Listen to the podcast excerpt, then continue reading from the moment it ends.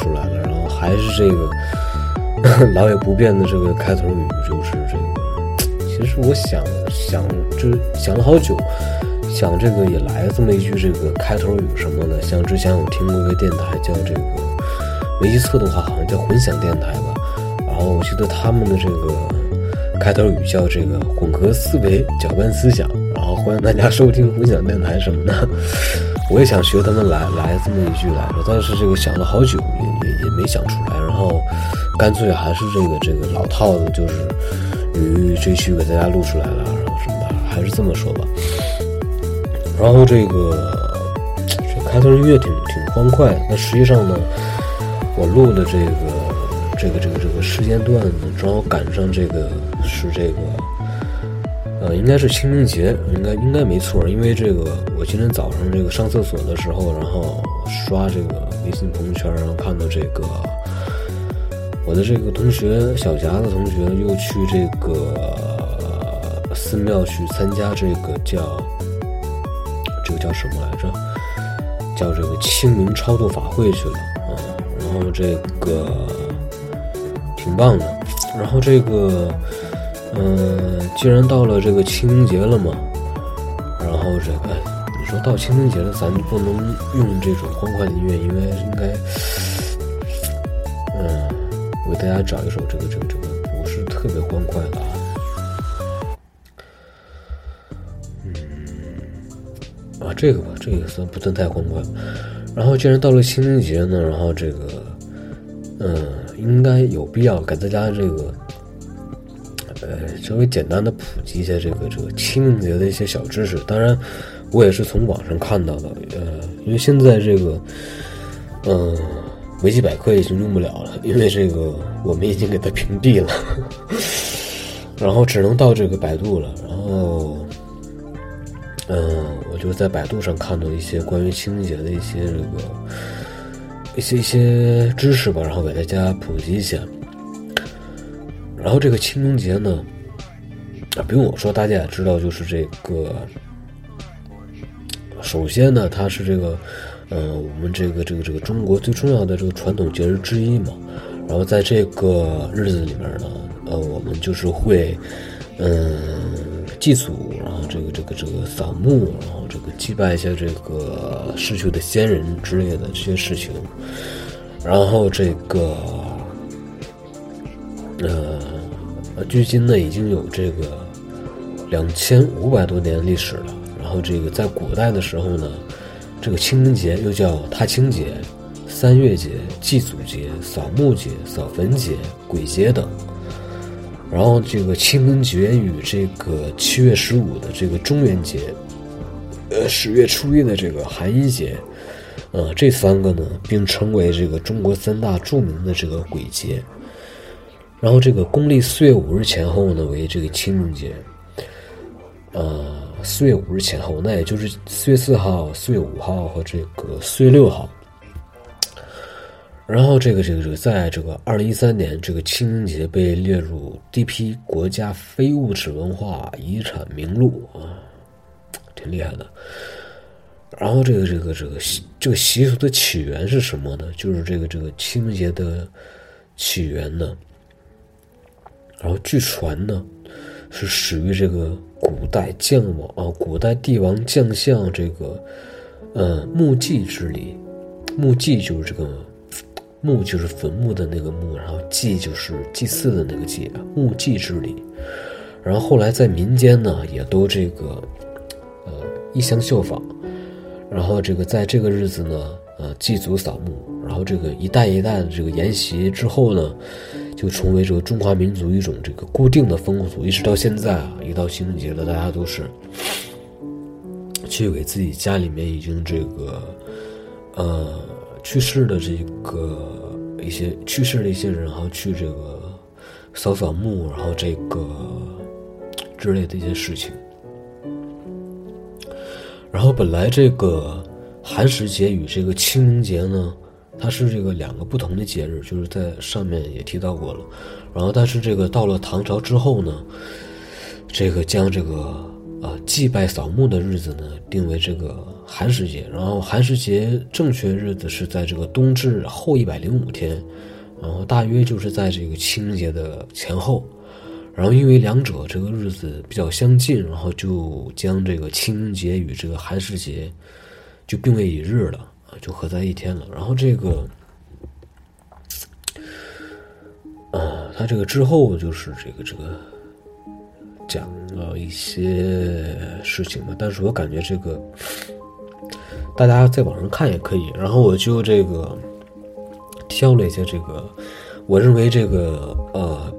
比较比较有意思的一些这个事情吧，嗯，也比较有意思了，就是就是一些这个我我是第一次知道的一些事情，嗯，然后先说啊，在还是先说这个从这个扫墓祭祖这件事上来说，这个，呃，在这个中国历史上呢，寒呀，不好意思啊，这个寒食寒食禁火，呃，祭奠先人，这个这个是早已蔚为习俗。然后这个唐朝之后呢，寒食节逐渐式微，呃，这什么意思啊？就是逐渐不太不太受重视这个意思吗？我不太清楚。然后于是这个清明节扫墓祭祖成了这个此后持续不断的这个节俗传统。然后这个唐朝大诗人白居易啊，白居易这个白居易的这个《寒食野望吟》这个诗里面，呃，说这个。乌啼鹊噪昏乔木，后清明寒食谁家哭？风吹旷野纸钱飞，古木累累春草绿。呃，棠梨花映白杨树，尽是生死离别处。明末重重泉哭不闻，然后潇潇暮雨人归去。然后这个这个这个，宋朝诗人这个。高菊清，然后也曾在这个《清明》一诗里面描写到，呃，南北山头多木田，清明祭扫各纷然。纸灰飞作白蝴蝶，泪血染成红杜鹃。日落狐狸眠冢上，夜归儿女笑灯前。人生有酒须当醉，一滴何曾到酒泉。啊，这都是这个呃。古代的这些这个诗人呢，然后这个呃，在这个呃清明节的时候，这个这个这个描写这个清明节的一些这个啊诗啊，然后给大家读了一下，然后这个这个，因为已经离开小学和初中的时间太久了，然后实在是拿不出那个读古诗的那个范儿，呃，大家也就将就听了，然后这个。那大家也能体会到，就是在清明节的这一天呢，呃，这个祭拜祭拜这个故人，呃，在这个时候呢，实际上是这个比较悲伤、比较这个难过的一件事情。然后这这这个这个这个这个，呃，在这个坟坟前这个除除这个杂草，然后这个擦一擦这个墓碑。扫扫灰尘，然后这个放上贡品，然后焚焚香，然后这个有的可能会，呃，献上一束鲜花啊什么的，然后这个以寄托这个对先人的这个怀念啊。更有一些呢，就是可能这个有一些宗教信仰的人呢，呃，就比如说这个这个，我刚才提到过，这个会去这个寺庙里参加一些这个。呃，法会什么之类的，然后也是为了给自己这个已经故去的人去这个，呃，什么为他们超度，然后这个之类的一些事情。然后这个这件事情我们呃已经说过了。然后这个，嗯，还有这个就是踏青，踏青这个大家应该应该应该都有体会吧？啊，反正是。呃，作为作为九零一代这个人呢，这个我记得我对这件事其实这这个这个挺有印象的。我记得我们小学那时候，这个一到清明节了，这个呃，首先是这个，首先是这个扫墓，呃，但是我们在小学那个时候扫墓是这个去这个烈士陵园扫墓，然后就是就是这个这个这个不忘革命先烈嘛，然后什么什么什么这些事情。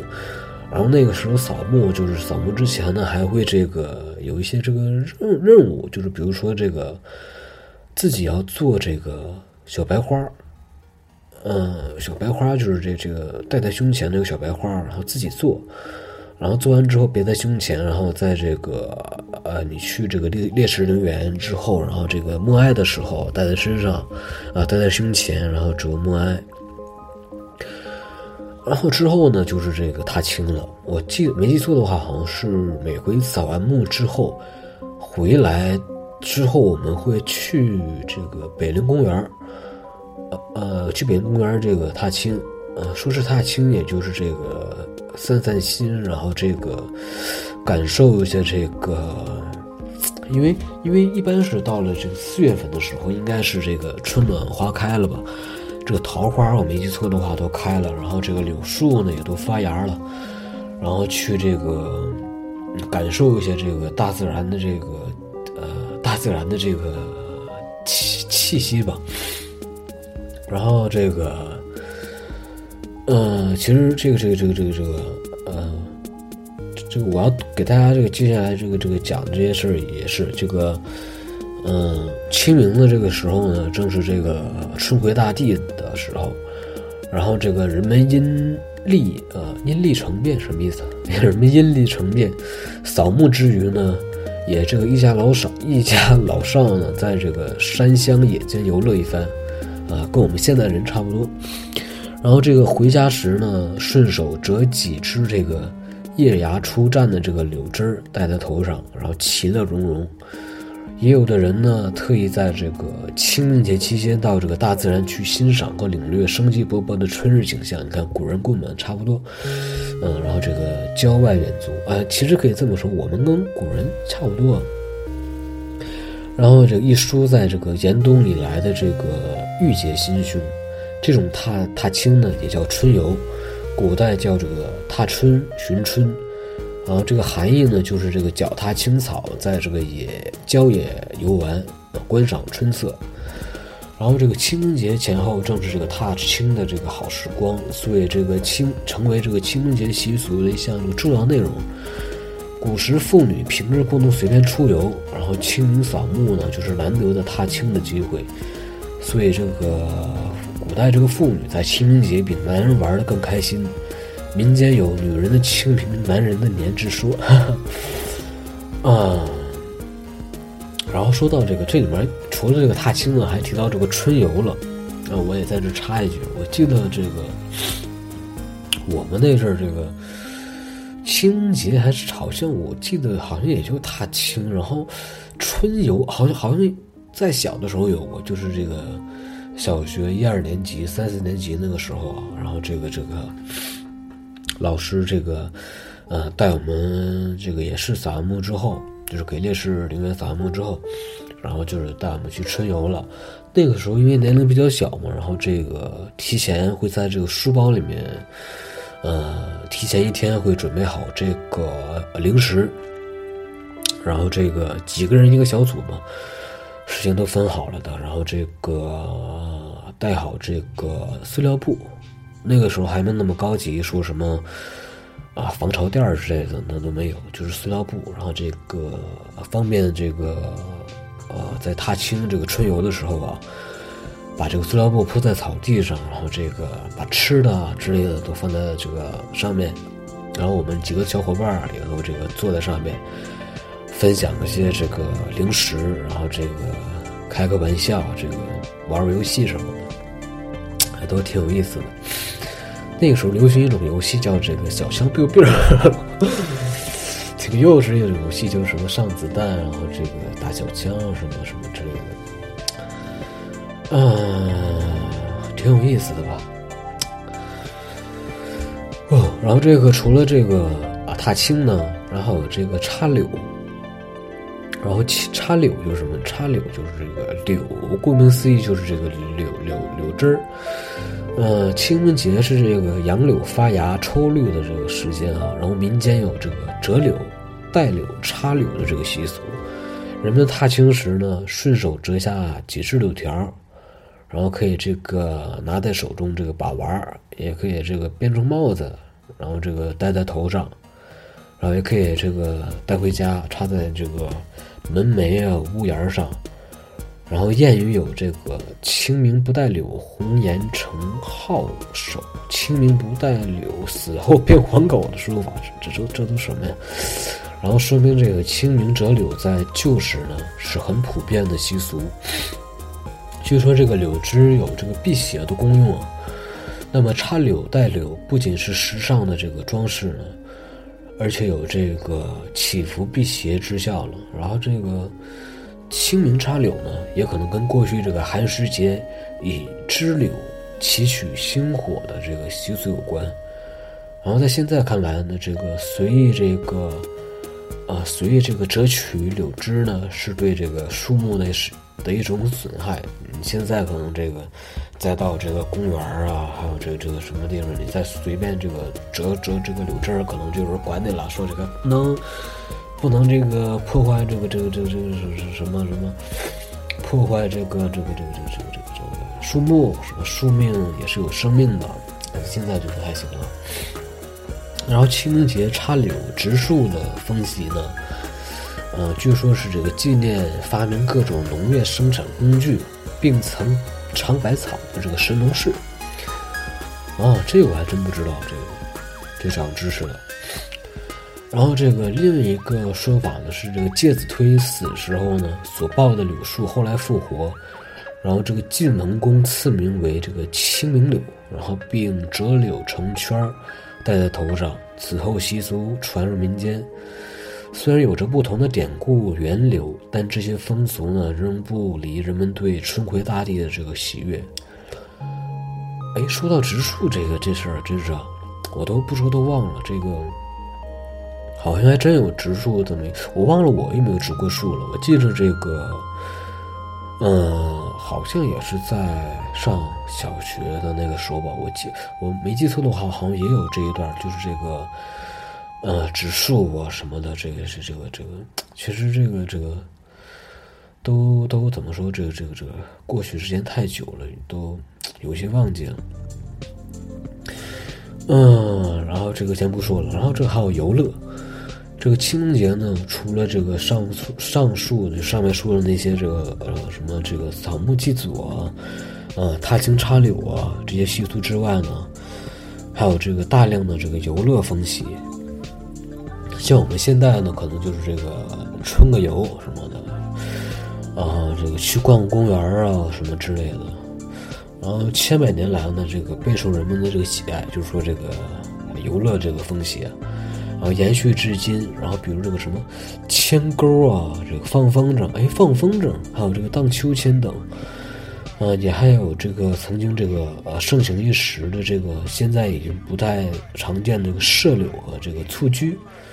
射柳我不太知道，蹴鞠我知道，这个蹴鞠就是踢足球嘛。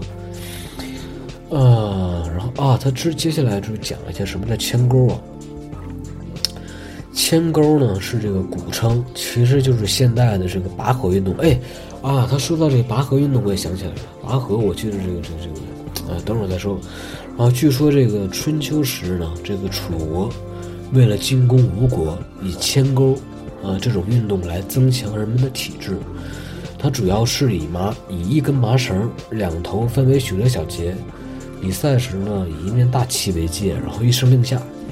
双方各自用力拉绳，然后这个国乐齐鸣，双方这个助乐呐喊，然后热闹非凡啊！就是拔河嘛，牵钩就是这个拔河。我其实我们好像是不是在清明的时候，但是我也记不太清了，可能还真是在这个清明的这个阶段。我记得我在上大学的时候，好像也是赶在这个四月份左右，然后我们这个大学里面也是这个举行过一次这个拔河比赛。可能跟这个也有关系，长知识了。然后这个还有刚才提到了这个放风筝，这个放风筝呢是清明节人们喜爱的一项这个活动之一。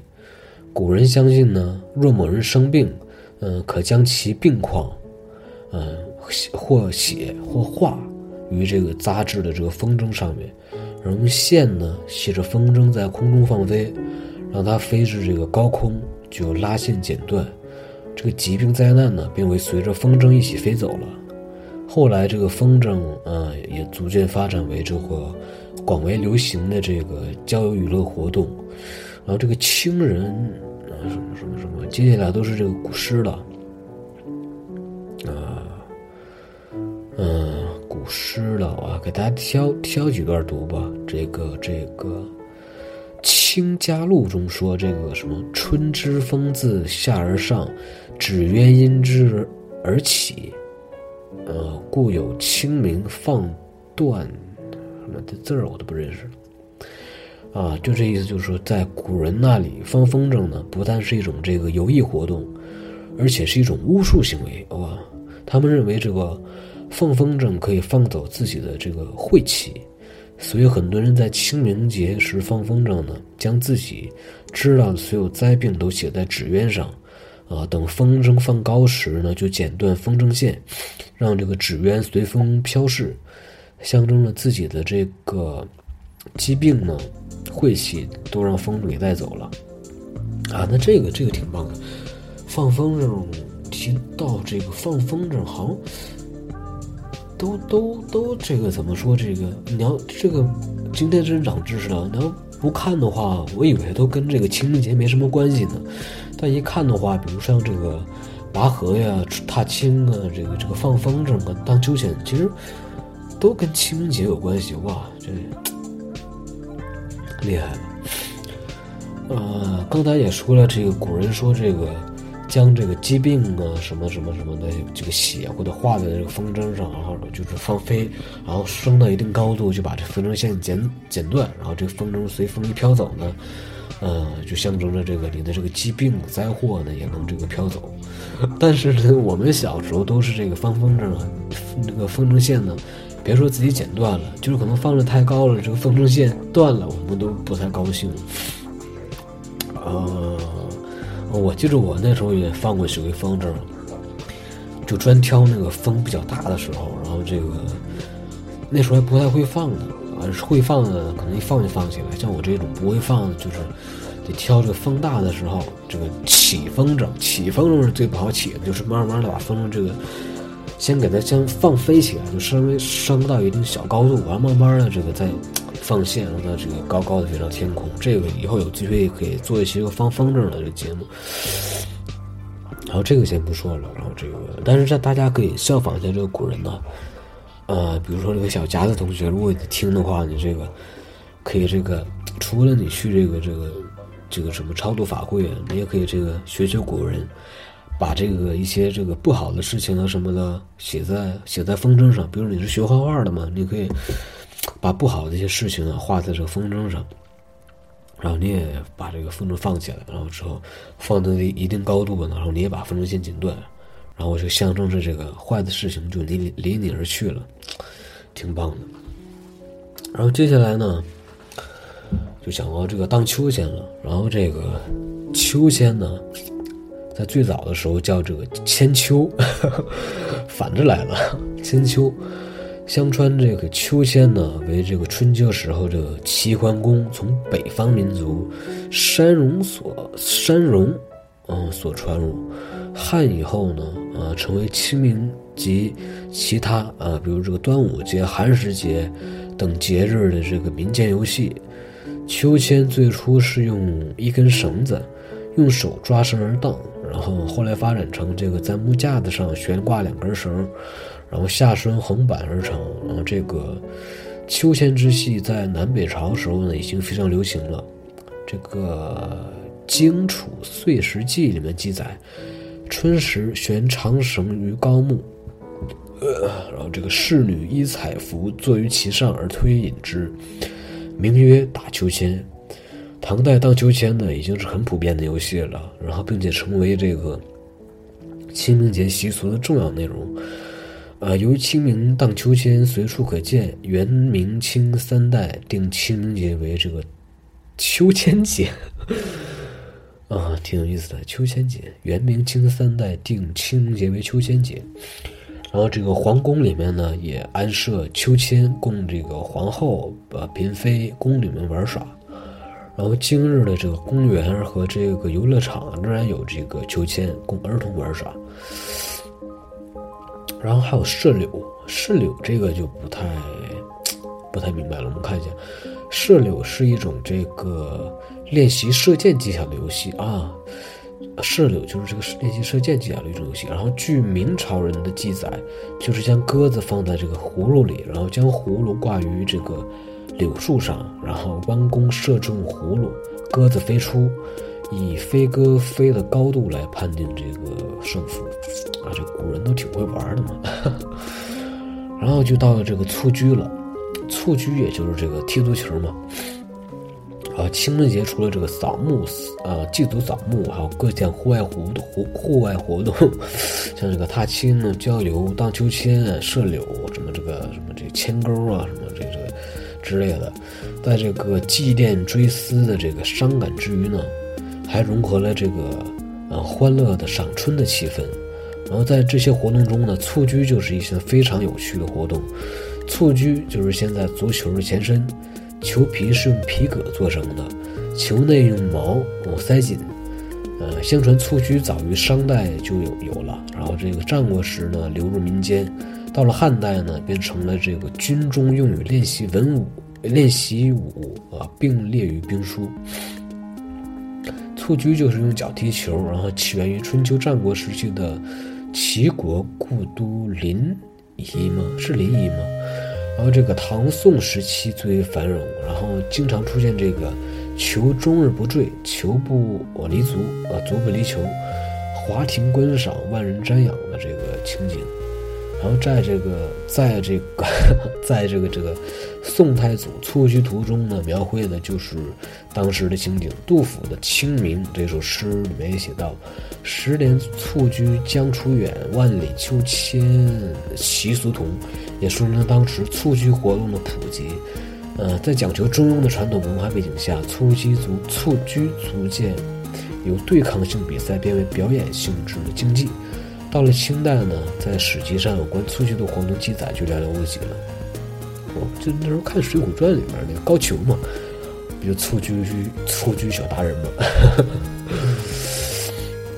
然后这个除了这个呃蹴鞠呢，还有这个斗鸡，哇，这个简直斗鸡也是这个这个古代清明时候这个这个一项活动啊。这个古代清明呢，盛行斗鸡游戏。斗鸡由清明开始呢，斗到这个夏至为止。我国最早的这个斗鸡记录呢，见于《左传》。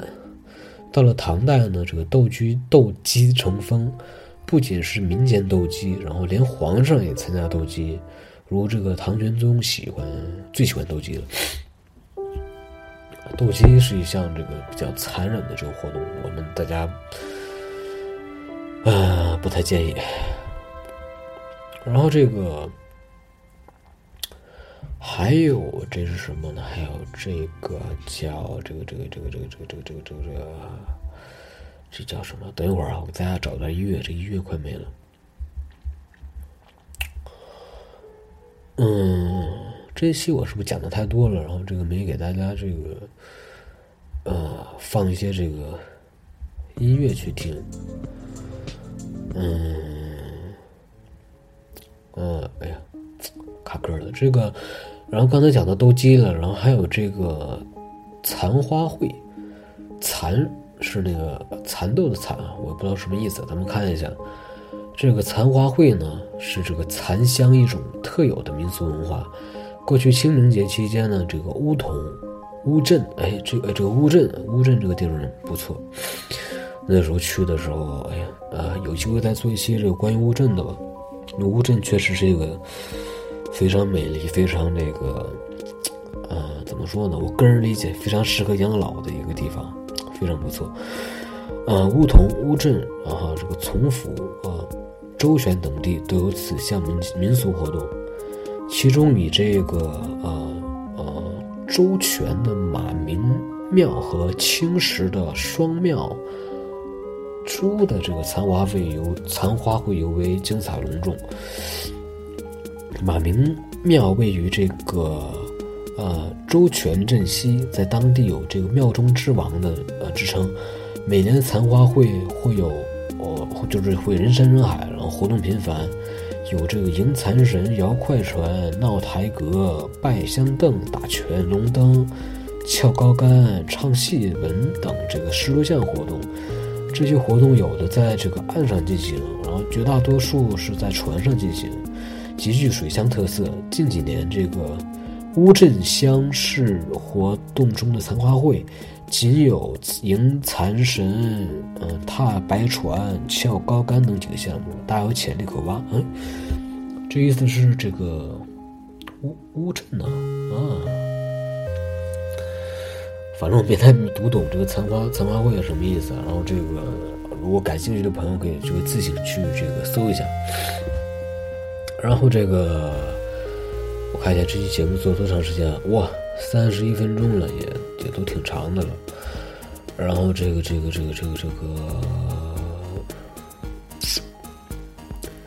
在最后讲一些这个，呃。讲一些这个清明节的这个相关的一些这个禁忌吧。嗯，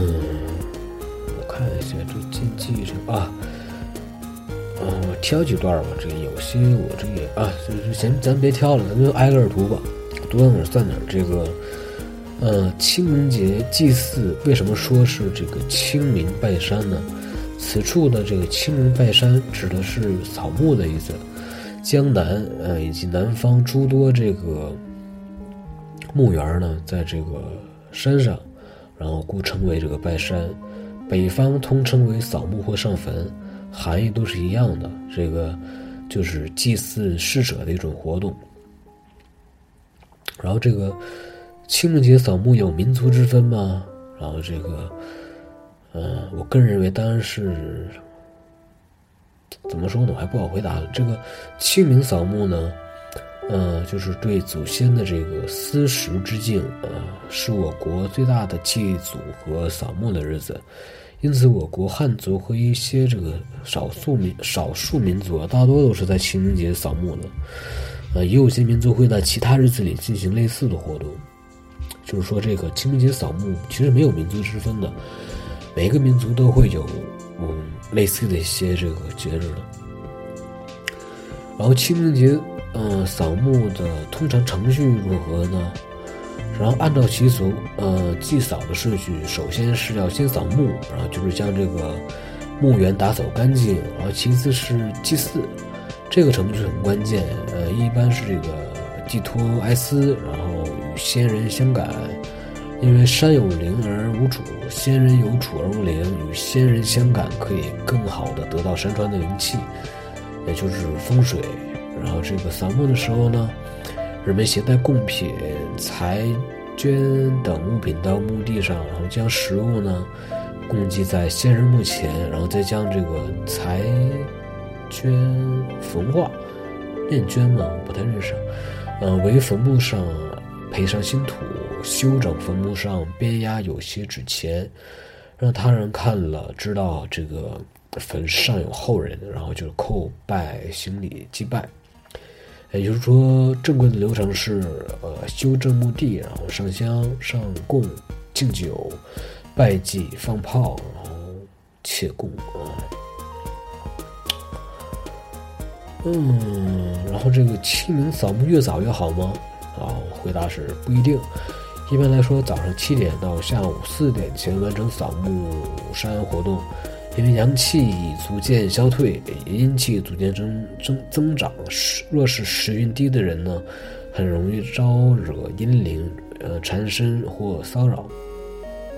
哇，说说的挺邪乎的。然后这个怀孕的妇女能清明节去扫墓吗？然后回答是：通常来说，怀孕的妇女要避开清明扫墓活动。不仅如此，严格来说，女性来例假最好也不要参加此类活动，特别是不能在下午三点后参加这个清明扫墓活动。这个就，呃，哎呀，再说吧。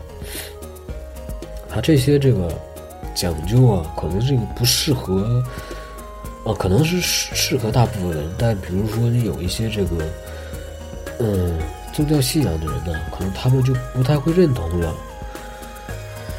所以呢，我也不再这个往下说了。然后我这个嗓子又又这个开始难受了。然后这个这期节目呢，就是也给大家这个稍微普及了一些这个清明节的一些知识，包括我自己也长了知识。比如说，我之前从来不知道这个拔河呀、荡秋千呢、这个放风筝啊什么什么什么什么踢足球，这都跟清明节有关，这个我都之前都不知道。啊，给给大家做这期节目也是自己也长知识了。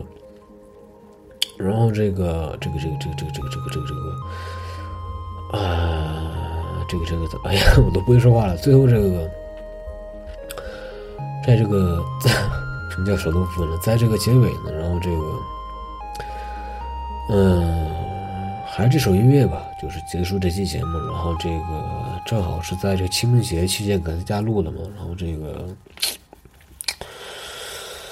嗯，没什么好说的。然后这个啊，还是感谢一下这个订阅过我这播客的这些人吧。然后这个感谢你们的这些朋友的订阅，然后这个包括转发的朋友们，尤其要感谢你们。然后这个点赞的朋友们，然后感谢你们。然后这个这期节目先到这里。然后这个嗯，下期节目什么时候再录呢？这个也说不好。